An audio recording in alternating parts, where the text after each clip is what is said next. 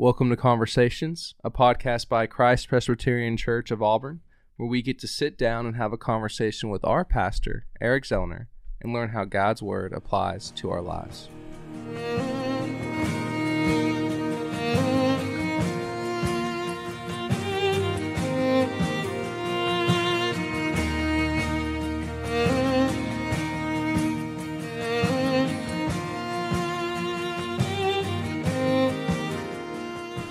Welcome back to Conversation. We're so glad you're listening today. Um, I'm right here with Pastor Eric. How are you doing? I'm good. How are you, Will? I'm doing great. Um, we've kind of been doing a lot of one-offs recently. We did liturgy, then temptation Right. versus sin.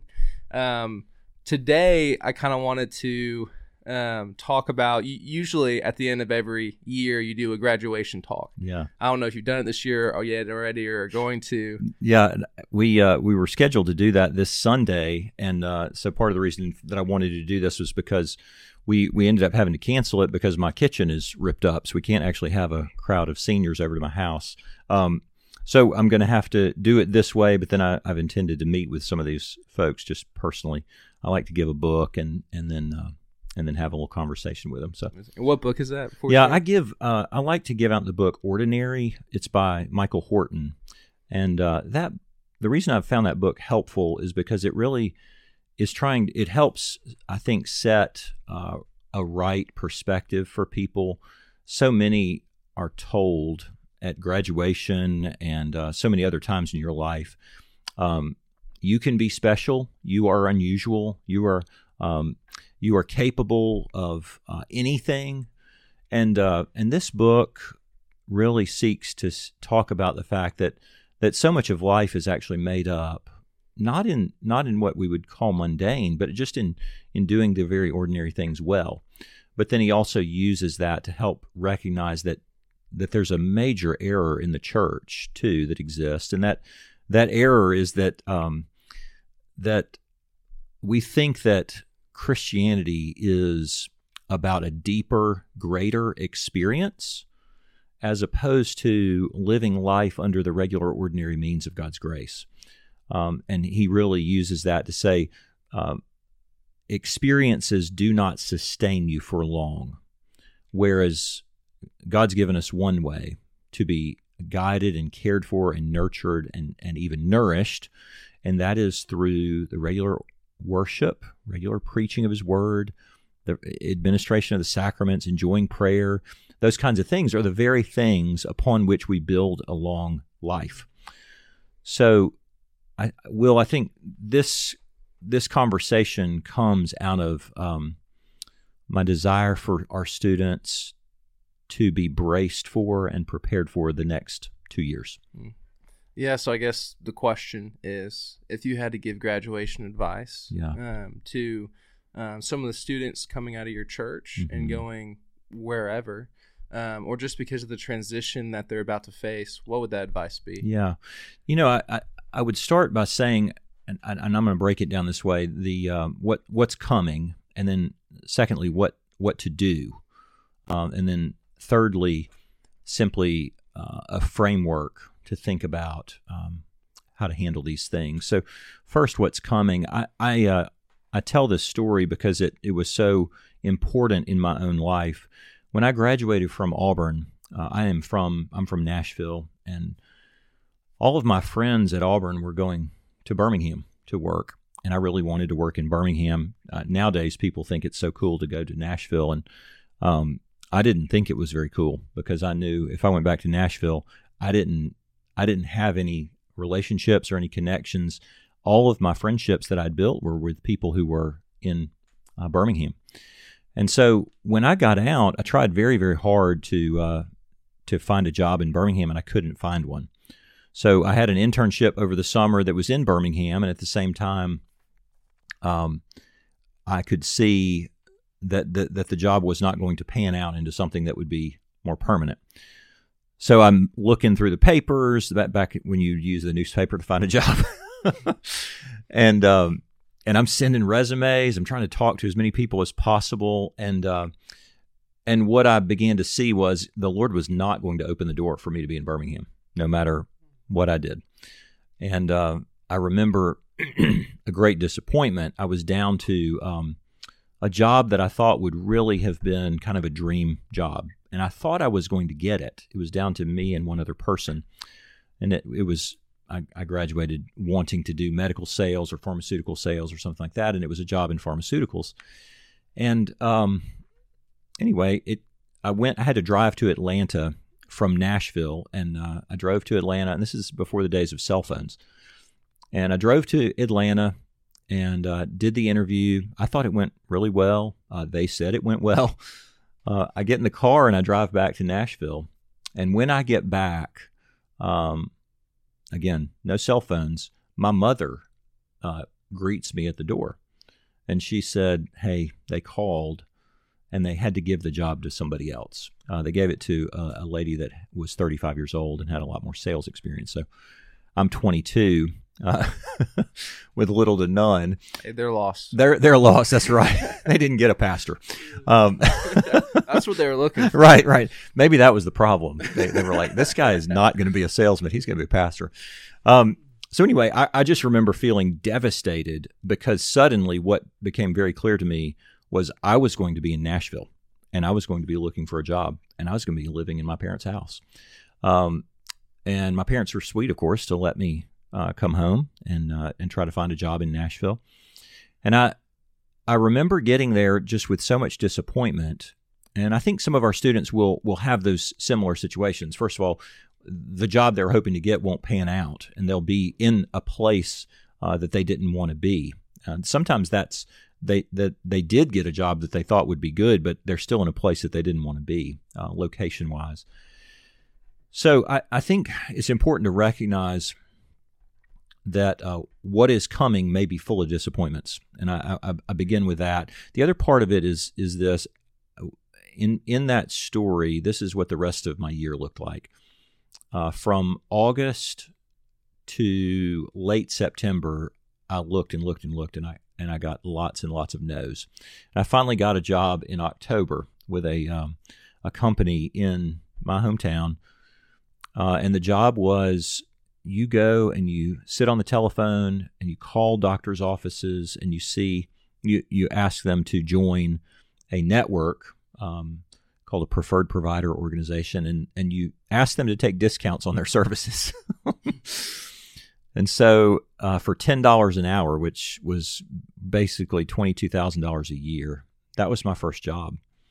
Um, and I remember my friends. This is the time, you know, to put money in perspective, my engineering friends were making thirty-five to forty thousand a year, um, and so twenty-two is not exactly poverty, but it was um, it was very disappointing to me. And while I while I worked there, the job was extremely um, dull, and uh, it was an office job. I was sitting at a desk. Everything that I'd tried to do by way of looking for jobs was to be out moving because I thought I can't. I'm not going to be able to sit at a desk.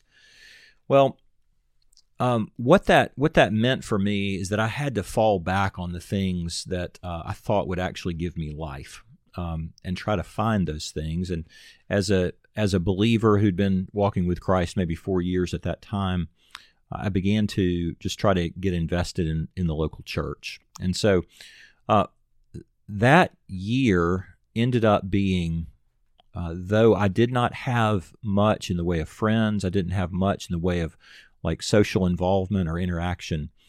What I did have was a lot of time, um, and so I I began to use the time to read, and I just I read, uh, trying to figure out what do I believe, why do I believe it. I started praying a lot more, um, and so all of that year in Nashville ended up being for me a, a time of um, of growth spiritually. And so I say that because for some of our students, that's what's coming. I don't mean they're coming going back to their parents' homes and working uh, in a job they don't like, but there may be lots of circumstances that happen in that first two years that are completely startling to your to your sense of being.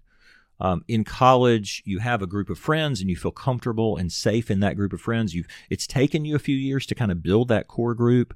Uh, you may get established in a church. You may get established in campus ministry, and uh, and you're taking classes, and so much of life is exciting.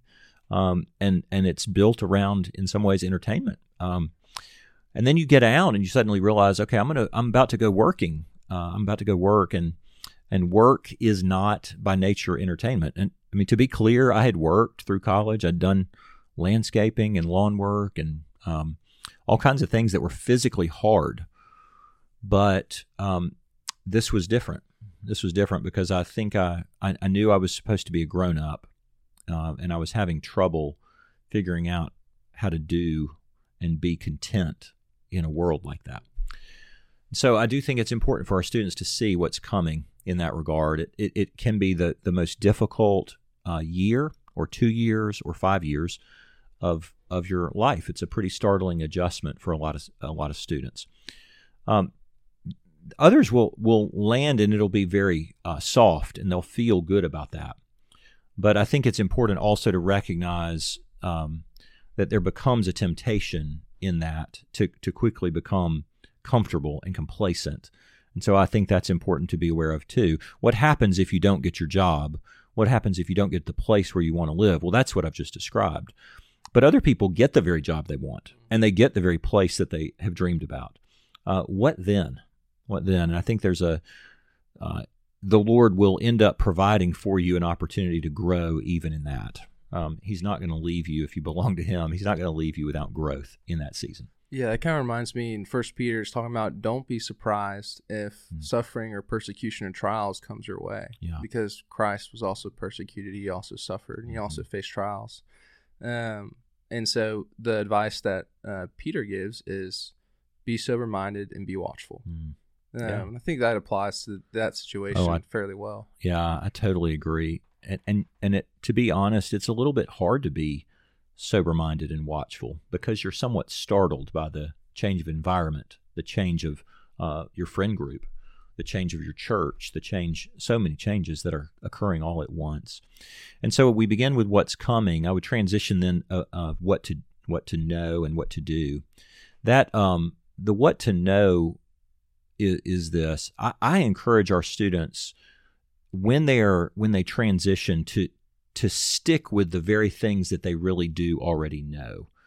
Uh, a lot of our students have been coming to Christ Pres. They've been worshiping with us for a number of years and they have learned hopefully that church really is supposed to be the central part of life and that and that so much of your fellowship so much of your spiritual growth so much of your nourishment happens by way of your connection to the local church and so i always tell students the very first thing you should do is find a, a church which is uh, preaching and teaching the bible faithfully uh, do not look for a church that is a show uh, they flip the lights on, the smoke screen comes up, and then suddenly there's this uh, great looking guy with beautiful hair. Not opposed to people having hair, um, though I don't have any, but I do think that sometimes it's tempting when not a, not much else is going great to desire to be entertained at church. But um, church is is really built around um, the preaching of God's word and the administration of the sacraments. And those are the things that God's given us to nourish and feed us. And so I tell our students, I think it's really important to go ahead and, and land in a church where you can be fed and nourished on God's word. And then from that, uh, ask the Lord to help build fellowship and relationships and community from out of that church. Uh, and then and and try to make uh, the effort because this is for many people, it's going to be the first time in their life or the first time in a long time that they've started from zero. Uh, students often know what it feels like to transition from high school to college and they feel like they start from zero, but maybe they came with 10 people from their high school or something like that. So it's not, it's not completely zero. Um, when you go to a new city, if you're from Nashville and you suddenly move to Dallas, it can feel like starting from zero. Um, and so I, I want to encourage people to to land in a church, seek to build community in that place. And then the other the other piece of advice with this is um, in this season of your life, that first year, second year, third year out of college, uh, you, as you begin to make money that is your own money, you start to have the capacity to do things that you couldn't or wouldn't have done otherwise. And one of those is travel. Um, I am all for traveling. I like it myself. Um, but I think it's easy to to develop a pattern where you can be at the beach this weekend and at the lake next weekend and then at a friend's wedding the third weekend and then we'll also be back at the beach that fourth weekend. And then we're going to go see um, our parents the fifth weekend. And then i've been in this new town but i haven't actually gone to church and i haven't built community. And it's all because many good opportunities present themselves. And so I, I just mentioned this last part because uh, you are definitely going to have lots of opportunities uh, to not be in church, to not make a community in that in that place. And so when that temptation strikes you, it is I think it's really wise to be thinking about your calendar and going, okay, I could go to the beach this weekend. Friends are going to the beach this weekend. Um, I'm going to make that choice. But if I'm going to make that choice, then I need to be careful looking down the calendar that I'm actually willing to get back and be a part of church life in those first two, three, four, five months of your time there, because that's when you're starting to really build those relationships. And I think I just think it's important to recognize that when those opportunities come, not every opportunity is actually for your spiritual good, right? Yeah, and that's just that's something personally that I found even this past year, just being already still in Auburn, still kind of in college, married, kind of out of college. Something yeah. I found so difficult is all these weddings that we have to go to. Sure, visiting family, vacations, right. um, but just like prioritizing being in the church. Yeah, yeah, that's exactly right, and it, and it's everything you named, right? Those are all good things, right? I would I love to be a part of a friend's wedding. I love to see my family. I love to travel. They're all good things in and of themselves, but the problem is that when we choose multiples of those, we we tend to walk away from the thing that would actually be the the feeding and nourishing spot for our souls. I, I say that for this reason. Will I've encountered lots of students who left um, Christ Pres and they were really balanced, and I thought they were in a good spot. You get to a new city, and uh, and because you haven't started to develop friendships through your church, then you you develop friendships at work, and uh, and that's great. Delighted for you to have friendships at work, but sometimes those friendships at work are not actually the ones that are leading you to Christ, and so um, you know then then I get stories of girls dating guys that are like. Um, maybe not even believers or nominal Christians, and where'd you meet? Oh, we met at the bar, uh, hanging out after work. Um, and and look, it's possible to meet a believer at the bar, right? And I'm certainly not opposed to going to a bar or having a drink or something like that. It's just that our life patterns tend to lead us to the people uh, that are going to be either guiding us and pointing us towards Christ and helping to grow that, or leading us away. And if you make plans that constantly keep you out of church, then you're not doing things to help build your own growth in grace. So, anyway, so we've talked about what's coming, uh, what I think it's important for people to know, and that is to fall back on what you knew uh, prior to, to your new spot. The last thing I want to talk about is the lens through which to view uh, the, this next season of life. And I use First Thessalonians chapter 4 when I'm talking about this. The, Paul's talking about a life which is pleasing to God. That's what this section is really about. Um, and he says in chapter 4, 1 Thessalonians 4, verse 1 Finally, then, brothers, we ask and urge you in the Lord Jesus that as you receive from us how you ought to walk and to please God, just as you're doing, that you do so more and more. For you know what instructions we gave you through the Lord Jesus. For this is the will of God, your sanctification. Um, Paul goes on to describe what your sanctification looks like. He talks about um, abstaining from sexual immorality, that each person know how to control his body in holiness and honor, in the pa- not in the passion of lust like the Gentiles. But I want to begin just by talking about what does it mean then to um, to see this as God's will for me is my sanctification. I, I say that because um, the moment you start to near graduation, you most students are saying, "What is God's will for my life? Where should I go? What should I do?" And that's those are the terms that they're thinking of. What city?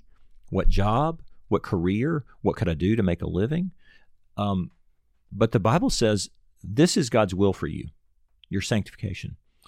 And I don't know of other places in the Bible where it so so clearly and succinctly says this is God's will for you.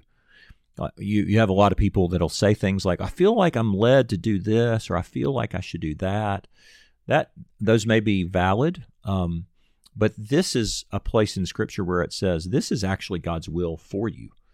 Um, and I think it's important to know that because as you move into the next season of life, it is helpful to remember that that what's happening to you in these circumstances uh, can be viewed in a helpful way when you say, "What I'm facing is because God's will for me is my sanctification." He actually wants me to grow in grace. He wants to give me an opportunity to be tried and tested and shaped and transformed, right? So, um, and of course, this is, you know, by way of context, this is naturally true, right? You're moving into a season of life. God's will for you is your sanctification. Um, nobody's going to see you or know you or um, or be watching over you in this random city where you have no connections. You could easily uh, give yourself to various passions and lust and desires and um, and sinful pleasures that he talks about in this particular passage. But I also just think it's helpful to see um, if God makes it so clear that His will for me is my sanctification, um, then I can. That's actually a place of of comfort and help for me.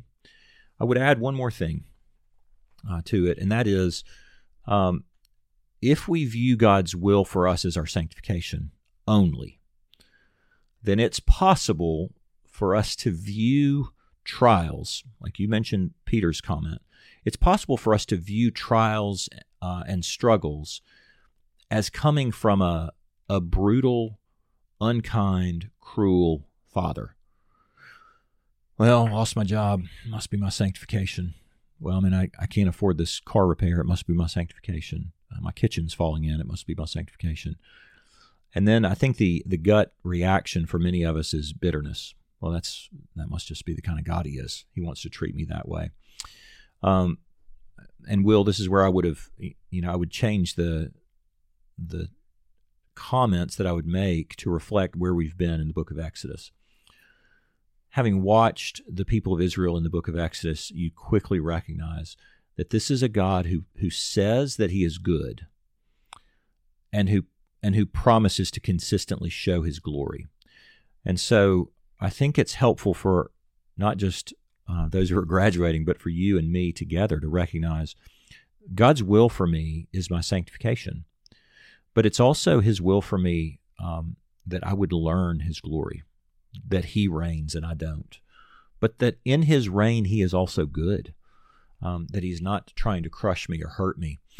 So I, I hope for our people who are listening, and it's not just graduation, right? This is various seasons of life, that we would begin to get a sense that the circumstances that I face uh, should uh, should be read through the lens of God loves me in Christ. He cares about transforming me. Uh, he's doing this for His glory, but also for my good. Um, and when we when we begin to step back from the heat of the the trials and evaluate it from that perspective, it brings a, a lot of comfort. Yeah. No, yeah, right, reminds me of Peter again, and I just read this. This is why on top Sure, of my yeah, mind. But yeah. um, he says, "Humble yourself for God, uh, throwing your anxieties upon God." And is Mhm. why does he say that? He says, "Throw your uh, anxieties upon God because God is a God who cares." Yeah, he cares for you. That's right. Yeah, I think that that'll that should for each of us. I need to apply this lesson today in my own life, and I know for many who are graduating and moving to another place uh, or transitioning in their life, that's a good reminder for all of us. So I hope this has been useful for people. I think it's been very useful. Well, Thanks. thank you, Pastor Zellner. Yeah, thank you, Will. Enjoyed being with you. Me too. Thank you for everyone listening.